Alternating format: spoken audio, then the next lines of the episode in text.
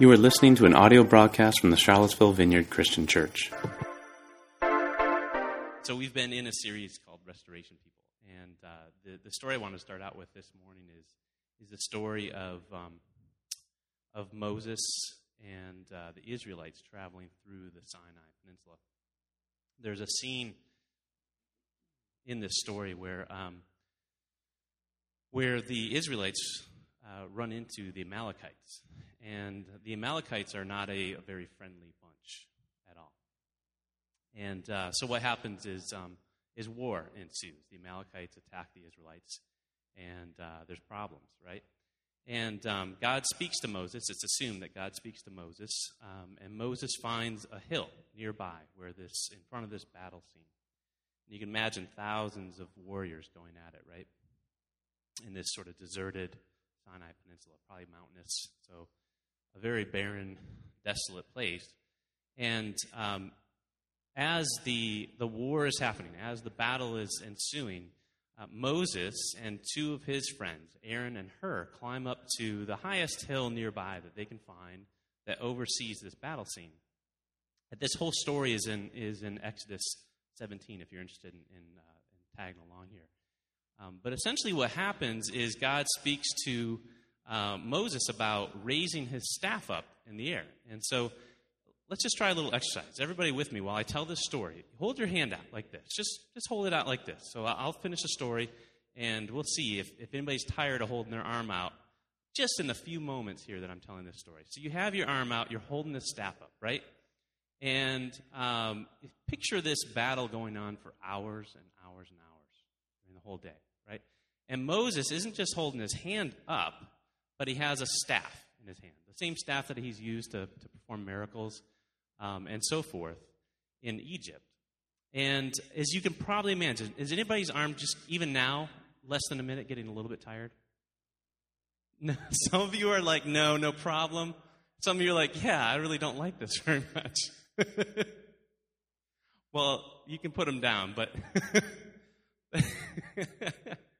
as you can imagine, as you can imagine, it's a pretty tiring thing to have to hold your staff or your arm up for hours on end while the battle ensues. Because basically, the instructions were that while your, your staff is held up in the air, the Israelites will be victorious. But if your arms come down, the Amalekites will be victorious. And it, it doesn't go into great elaboration in the scripture, but you can you get a sense that there are times when Moses is just like, you know, his arms are getting so tired he can't hold them up. And then he sees the battle begin to turn, and he sees the Amalekites really taking the, the, um, the momentum away from the Israelites. And so Aaron and Hur, his, his close friends, advisors, come up to the hill where, where Moses stands, and they decide, okay, we, we've got to help him out. We've got to put a rock underneath him so that he can actually sit down and not stand the whole time. So they get a big rock. Imagine that's probably a pretty heavy thing. And they get him to sit down, right? And then it says that the scripture says that um, Aaron and Hur grab an arm each. Each of them grab an arm and hold Moses' hands up in the air while he's holding that staff. And so for the rest of the day, and you know, I don't know how long, it doesn't say how long this battle takes place, but we can imagine thousands of troops on both sides. And these aren't necessarily trained warriors, right? These are, these are people that were just slaves in Egypt, you know, the other day. Um, so you can imagine thousands of these warriors battling this out, and um, it's probably taking several hours. And so Aaron and Hur, you get this picture of Aaron and Hur. In fact, I think I have picture. Hey, it's not terribly clear, but a picture of Aaron and Hur holding Moses' arms up as he holds that staff. And at the end of the day, the Israelites do win the battle. And it's really because Moses was able to keep his hands up. But Moses wasn't able to keep his hands up without Aaron and Hur at his side. And the reason why I, I start out with, with this, this story is because I think it says a lot to us. It, it really summarizes very well what God calls his people to when he calls us to be in relationship and in community with one another. There's certain elements that I want to talk about today um, that, uh, that the community of God, the people of God, um, symbolized from this story, and that is one, visible. uh, you see them on the top of a hill. So the whole army could look up and see Moses with his staff up in the air, right? Or Aaron and Aaron and Hur holding his staff up in the air. Um, it's also a picture of serving one another. So Moses again wouldn't be able to do this without Aaron and Hur. It's working together for a, a, a cause, for some purpose, right? And in this case, you have um, Moses doing his job, Aaron and Hur doing their jobs, and then the rest of the, the Israelites doing their job down, down at the bottom of the hill. Um, each, each person, each group of people in this, in this story has a role to play. They're essential. Without Aaron and Hur, this whole thing's done. Without the Israelite army, the whole thing's done. Without Moses, it's done. Every person is significant, valued, and has a role to play. And then finally, there's, there's a sense of unity, that they're all sharing the same purpose. They're all working towards the same goal. And they all share the same spirit.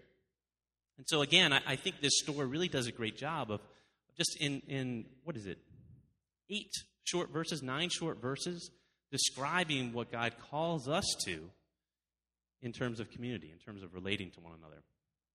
Now, as I mentioned, we've been working through a series called Restoration People. And um, this is really about the work that God's been doing throughout history um, of restoring his creation. Two weeks ago, I talked about. I sort of laid out the story of God and his people.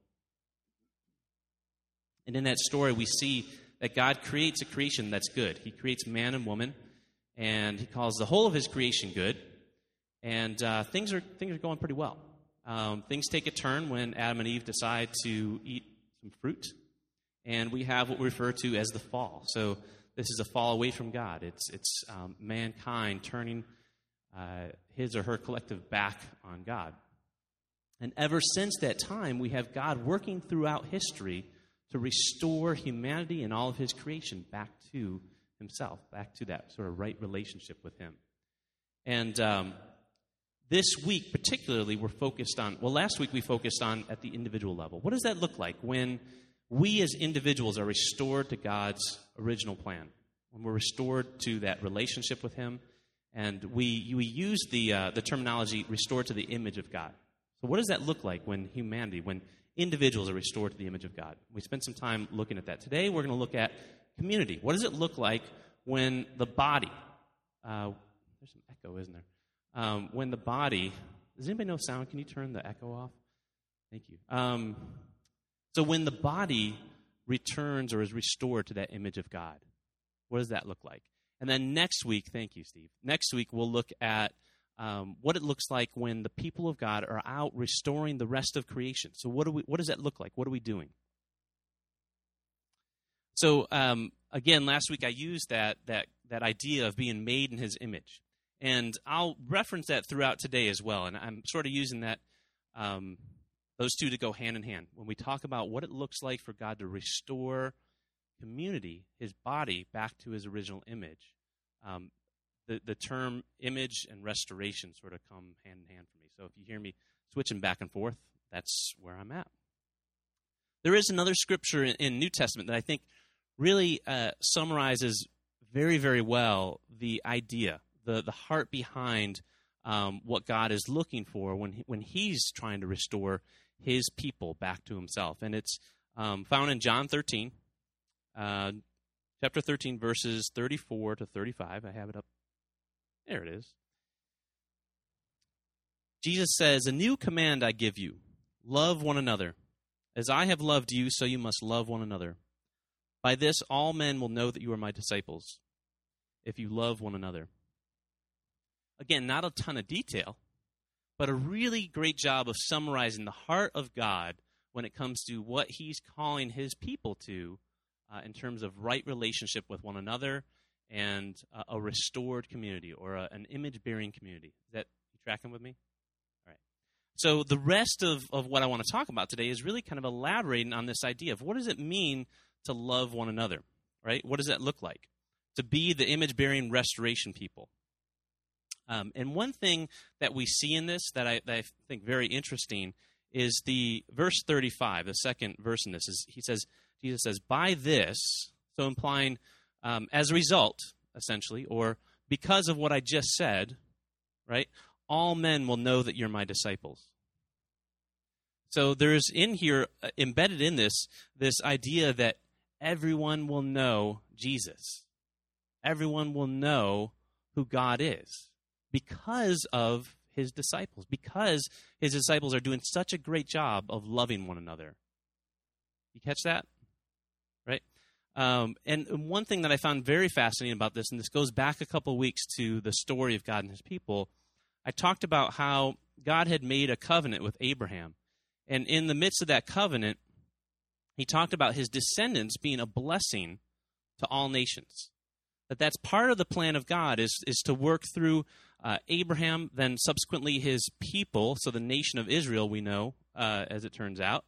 And uh, the nation of Israel was intended to be the people that are a blessing to all nations around them, even the Amalekites, right? That was, that was the intention, is to be a blessing.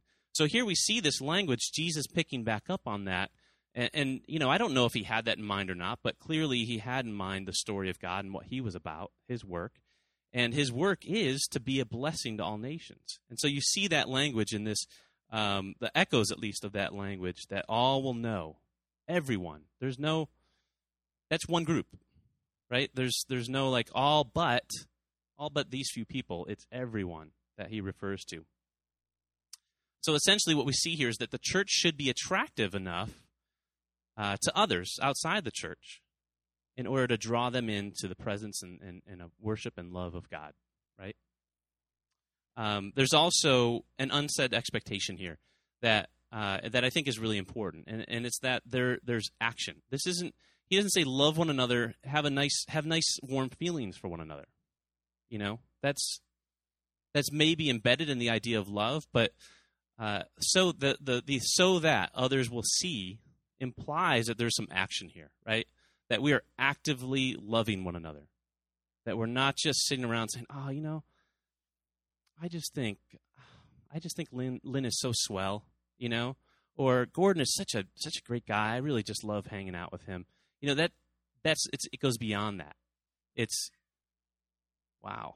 It's active love, right? There's even a door in the way there too. Um,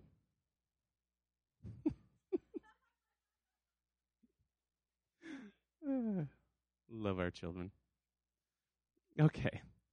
So before we get into some of the real practical stuff, I want to also mention one thing about h- how this works. Um, and this is an observation from the creation story. I did this last week as well. We talked about um, as individuals being restored to the image of God. And we looked at the creation narrative, the time before the fall away from God. And we looked at that dynamic, the relationship between Adam, Eve, and God. And um, you know, the fact that there was a real proximity there, there's a real close, intimate relationship with God.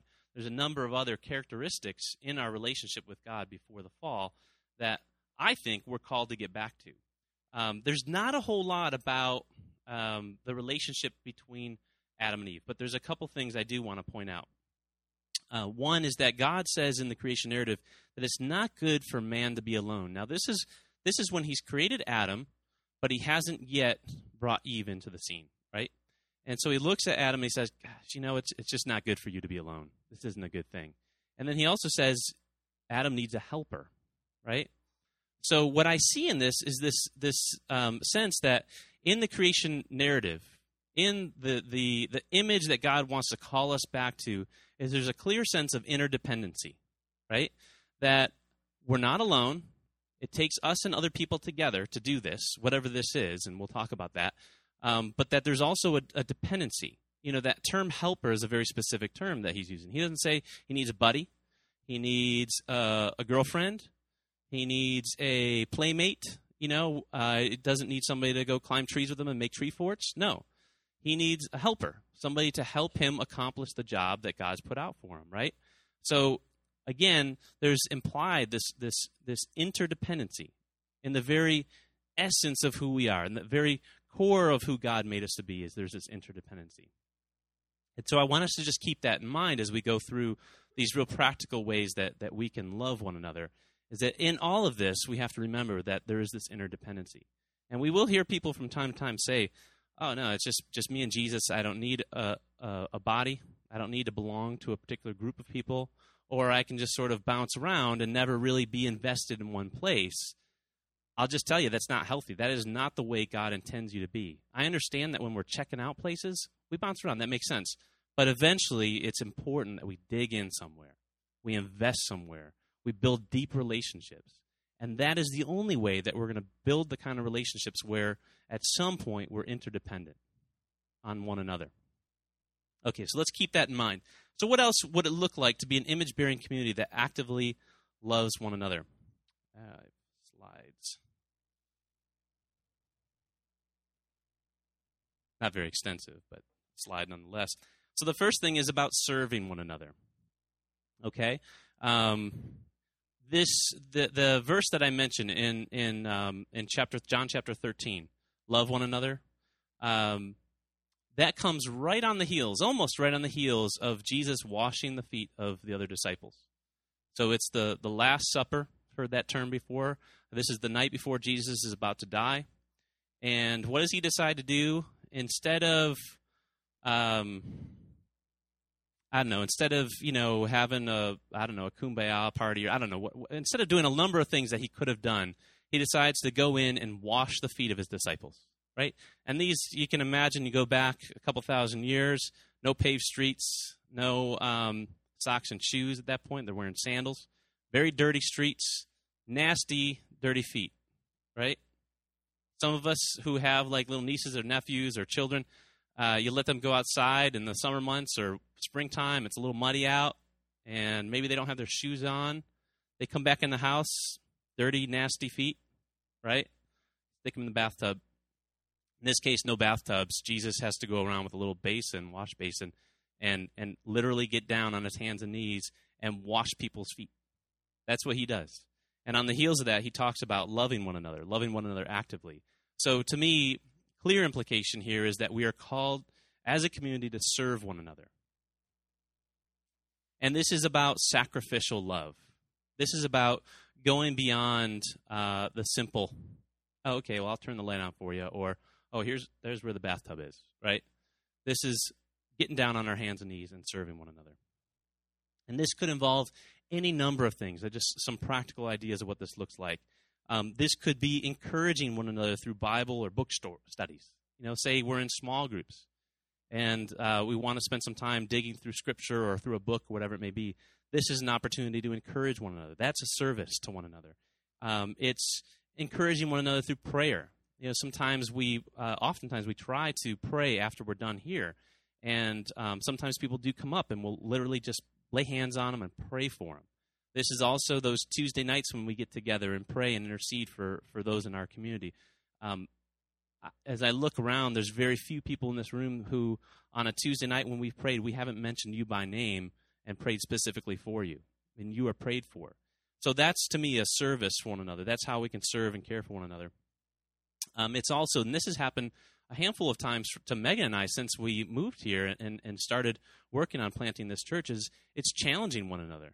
You know, a few people have challenged us in, in the last few years, and I'll tell you, every time it's happened, it's there's been a lot of fruit that's come from it. Um, especially if if the the heart behind it is one of love and care and concern. There's sometimes where people will challenge you, um, and they don't really care a whole lot about you, and you can feel that. You know, you can feel that. Um, but the times where it's really impacted us and made a difference for us is when that person or those people really do care about us and do really care about what, what we're doing here and, and care about what God's called us as a community to. And when they challenge us, it's great. There's so much good fruit that comes from it. But that's also serving one another, right? Confronting in love.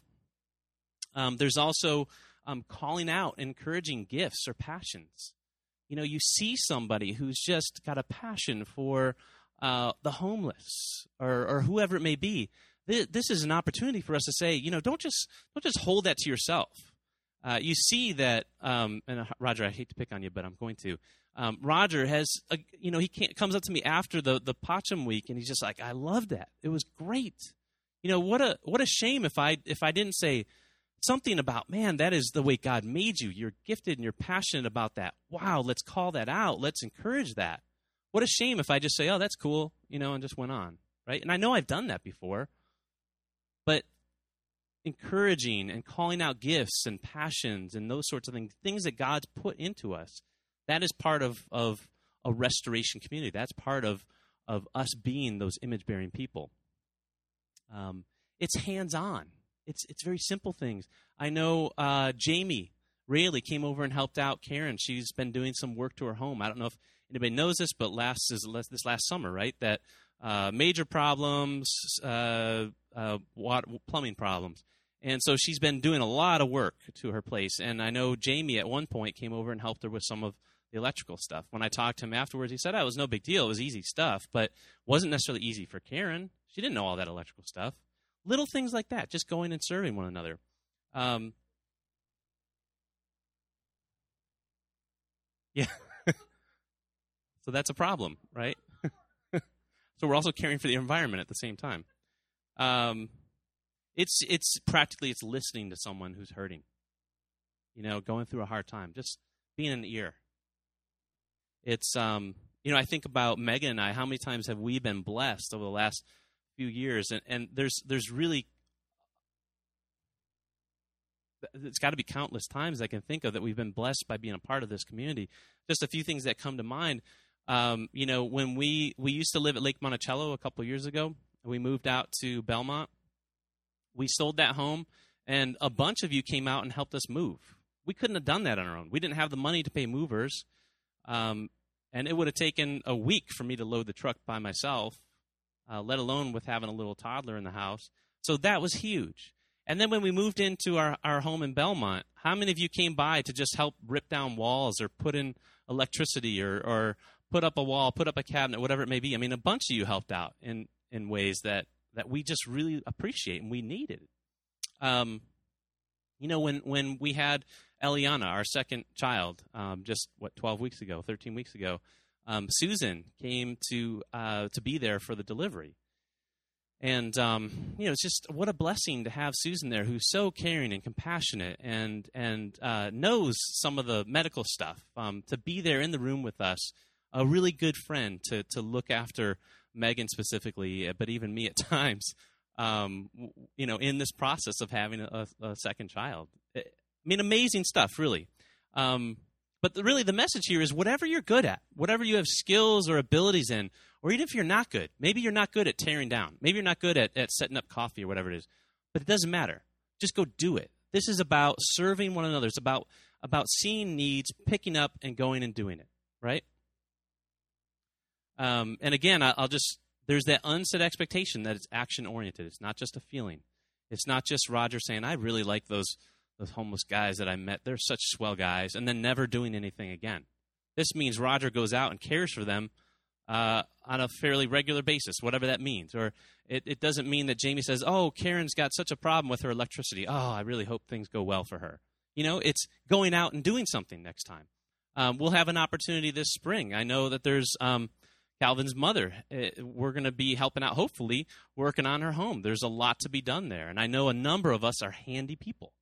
So this is going to be an opportunity for us to come together as community and go serve and care for her and care for her home, right? So it's things that we can do practically to serve one another, and that's what God calls us to. And this is something that we at the Vineyard really want to be.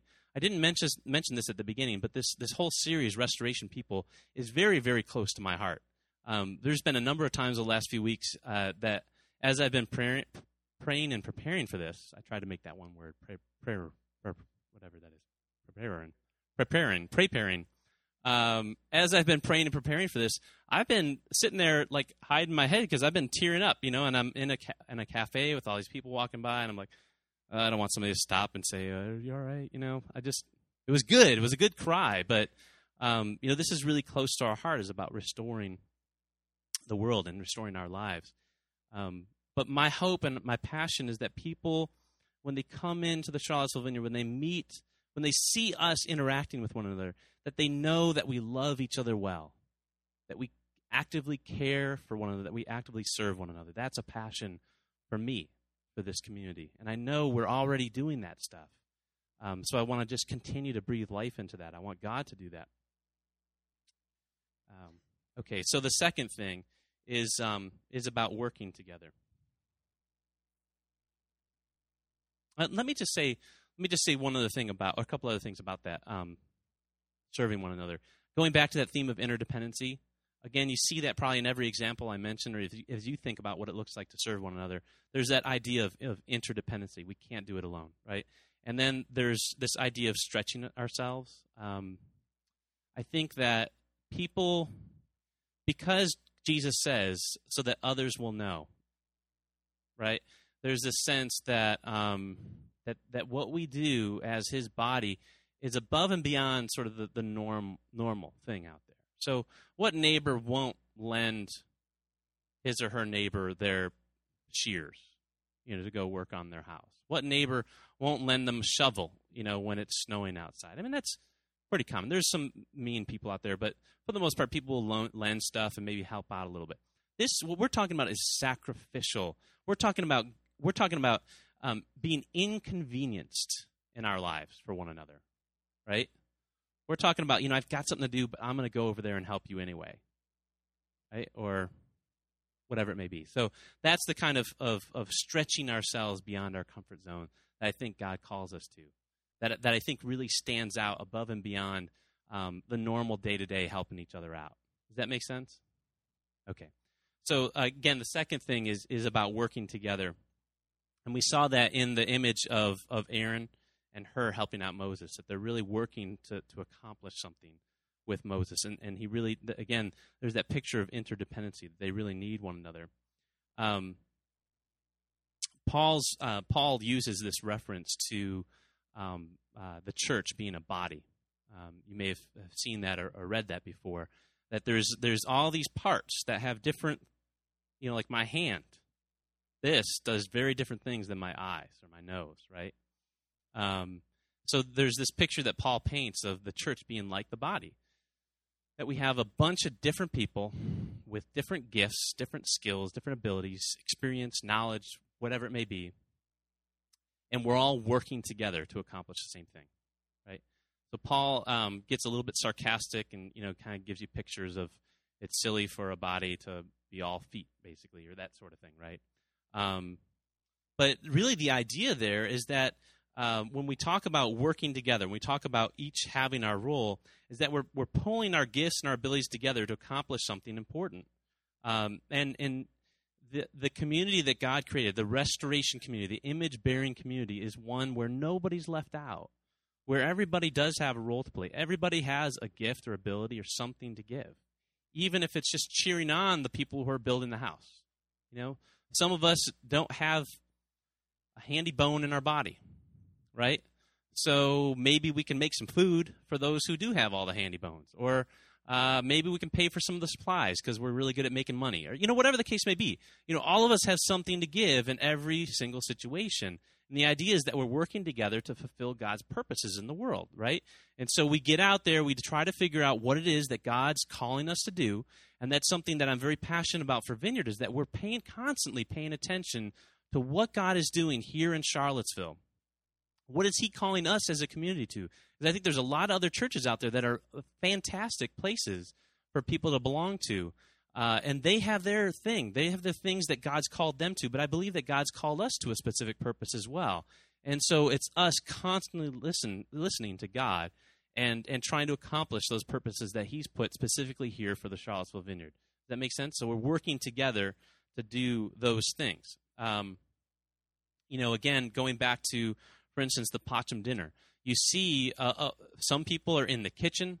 They're good at making stuff. They're good at at at um, you know the multitasking that it takes to make a, a, a meal. Right? There's things that are heated up at this time, and the the buns need to go in later because they take less time to cook, and the drinks need to be out and ready at the right time. And then there's people who are organized out there talking to folks and connecting with them and, and just encouraging them, maybe praying for them. There's folks that are out there organizing the, the, the, the line, and there's, uh, you know, I think Karen was out there sort of getting everybody kind of organized, saying, you need to go here and blah, blah, blah, right? So there's all these different roles that play together. And that is a, a really great picture. I think if you were there for PACEM in December, it's a really great picture. I unfortunately was sick. Um, but from the stories I heard, a beautiful picture of, of us as a community working together and being that image bearing community. I guarantee you those men of PACEM are blessed every time a community like ours comes in and does that kind of thing for them. Um, and again, there's this picture of, of interdependency. Um, you know, we, we uh, again, Paul kind of paints that picture in, in the, the body that, um, you know, the hand really is dependent on the arm, right? Because without the arm, the hand's going to look like, um, what's that cartoon? VeggieTales. Ever, ever see VeggieTales? It's just like two hands floating next to a cucumber body. If you're not familiar with VeggieTales, uh, it's a cartoon sort of animation thing, and uh, these vegetables who go on adventures together, and uh, their hands are sort of just out here floating around. You don't know. There's no arm. Well, if we didn't have an arm, that hand's done. It, we don't have an arm, a hand that can sort of float out there and accomplish things like the VeggieTales do, right? So uh, every part is essential, and every part depends on the next. Um, and we can find ways that the hand depends on the eye, and vice versa. I guarantee it. Um, and at Vineyard, we hope to be a community where people feel like they're essential, where you don't feel like, okay, there's really there's there really is nothing for me to do here. There's really nothing that I can add. Um, where everybody feels important and valued. Um, where where no job, no work is considered beneath me, or too too little for me to to, to work on. Um, where we're accomplishing really great things together. We're doing the work of God together. That's something that we want at the vineyard. Okay, the third thing, when it comes to being a community that restores the image of God at the community level, is about unity. It's about working towards unity together or pursuing unity together. Um, and this is this is all throughout Scripture. Uh, when God speaks about His body, His His church, there's there's a very clear call towards unity, and it takes great priority in the scriptures is this idea of unity. And it's not about believing all the same things and sharing all the same exact opinions. That's not what what anybody's referencing when we're talking about unity within the church. What what uh, what they are talking about, and what I'm talking about, is about a genuine love and acceptance of one another, regardless of differences. Right? Uh, it's it's accepting that there are differences, right? But but a genuine love and appreciation for one another, uh, regardless of that. It's um, it's about being people, being united with people who are not just like you. And we all have that tendency. There's there's there's something innate inside of us that that wants to be with people that are a lot like us, They have similar backgrounds, maybe similar interests. Um, they live in similar neighborhoods, whatever it may be there's this, this sort of in, innate draw towards that, right? But the people of God are not those people. The people of God, the image bearing community, is the type of community where people connect with others who aren't just like them, right? So there's there's there's a lot of diversity in that. Um, the we're talking about when we talk about unity, we're talking about um, healthy treatment of conflict. So we have something that um, you know somebody's done something to to frustrate me or um, to hurt me, whatever the case may be, and uh, we're willing to talk about those things. We're willing to sit down and have a conversation, um, and we do that with with love and, and tact as much as we can um, gather together. But we're willing to confront one another when we see something that's just not right, or when we've been hurt in some way. The uh, the community of the community of unity that um, that Paul and Jesus talk about is is one that speaks well and truthfully of one another. It's not the type of community that um, you know when when a few of us are together, we're talking about so and so and how it frustrates me every time so and so does this and how lame they are or whatever it is. That's not the kind of community that Jesus or Paul or God or whoever talks about in Scripture. It's the type of community where we even even if we're frustrated with somebody, we still speak well of them. We still love them, and other people know that. We speak truthfully of them. Um, a, a, unified community is one that shares hope and passion. Um, so uh, we have the same hopes. Again, we don't have necessarily the same opinions or the same beliefs, all the same beliefs, but we have a same hope and we have the same passion. And all of that is directed towards God. Right? And uh, finally, the the um, unified community will be one where people are known by their desire to see others succeed within community. I really want to see Justin flourish, you know. I really want to see Tim be the man God's called him to be. You know, and I'm not saying you guys aren't, but um, you know, I, I, that's that's the kind of community we want to be. Is where you know the, the, the competition that can so easily come up between uh, between two people is set aside, and we say, "I really want you to be successful," even if that means that I, you know, I don't get everything that I kind of thought I was hoping I, I would get. Right? I really want you to be successful. Um, because if you think about this idea of unity, if we're serving one another well and we're working together for um, for the purposes of God, we can still be ununified, right? And if you have a bunch of people that are that are you know doing things like you know going over and fixing a light switch or whatever, and um, are working together to I don't know another project, um, but if they're not unified, what does that say to others as they look at that community if they're not unified? Really, just throw it out there. What does that say? There's no unity there. Is that a good thing? They're still doing something. Yeah, there's something missing. There's something at the heart of it, the core of it, that's just not attractive.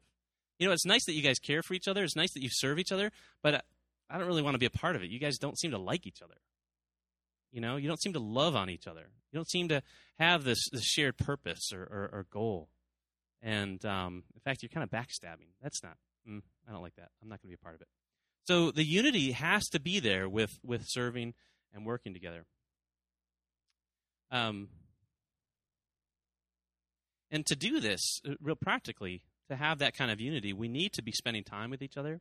We need to be praying and interceding for each other even if you're not coming, and, and I'm, I don't want to pressure anybody, but if you're not coming to like the Tuesday night prayer, I still think it's really important that outside of that Tuesday night, we're praying for one another. That's just an opportunity for us to do it corporately, but we can intercede outside of that. Um, it means that we're learning about each other, we're hearing each other's stories, which again implies that we're actually spending time with one another. It means that we're serving each other and we're working alongside each other. And um, just one sort of side point I think a lot of this is really accomplished well in the context of, of intentional meeting outside of a Sunday gathering. Um, that's why, as you look at what we're focused on for 2010 in Vineyard, we're really, really um, passionate about trying to um, breathe life into the small group ministry for the Vineyard. I think that's really important for us uh, because you all know um, you can hang out here on Sundays and sort of connect with people, but not really get to know them you know, and and it's hard to do that because we have stuff we do every Sunday, right? We're setting up, and then we're worshiping, and then we're doing communion, and then I'm talking or somebody's talking, and we're praying, and then we're tearing down, and then we're gone, right? And in those margins, we get time to talk to each other, but we need to be intentional about our community outside of Sunday Sunday gatherings, and and so that's something that we're really going to focus on this year. Um, but, but along these lines, our hope at Vineyard is to be a community where a variety of people from a variety of backgrounds work together and serve together, serve one another. Um, a people whom others look at and say, you know, there's something that they have that I really want. I want to be a part of that. I don't know what it is, maybe, or maybe I do, but there's something they have that I really want. So um, Jesus uses this metaphor of, of a bride to reference his church. You've probably heard of that before. And all too often, the bride is a is just just be honest. It's a it, the bride is a broken mess. All too often. I mean, is that true? I know I am sometimes. Yeah, you know. Um, but God calls us to be this radiant and beautiful woman that all are attracted to. That all just say, "Wow, I want, I want to go meet her." You know, I want to, I want to have a relationship with her, right? So that's what that's what Jesus when Jesus uses that reference to the church of being a bride, he's not talking about some broken down, uh, messed up lady, right? I mean, that's not the image he has in mind. He's picturing this beautiful image of a woman, right? And uh, and so, if Jesus uses that metaphor of a beautiful bride, that's what we're called to be. We're called to be a community restored to the image of God uh, that are going to be a people that actively love one another. And it looks like a community with, with a spirit of unity uh, that cares for one another sacrificially and accomplishes things that the world can't even imagine. And this is the kind of community that we want to be, the vineyard. So why don't we take a few minutes to um, to close and pray?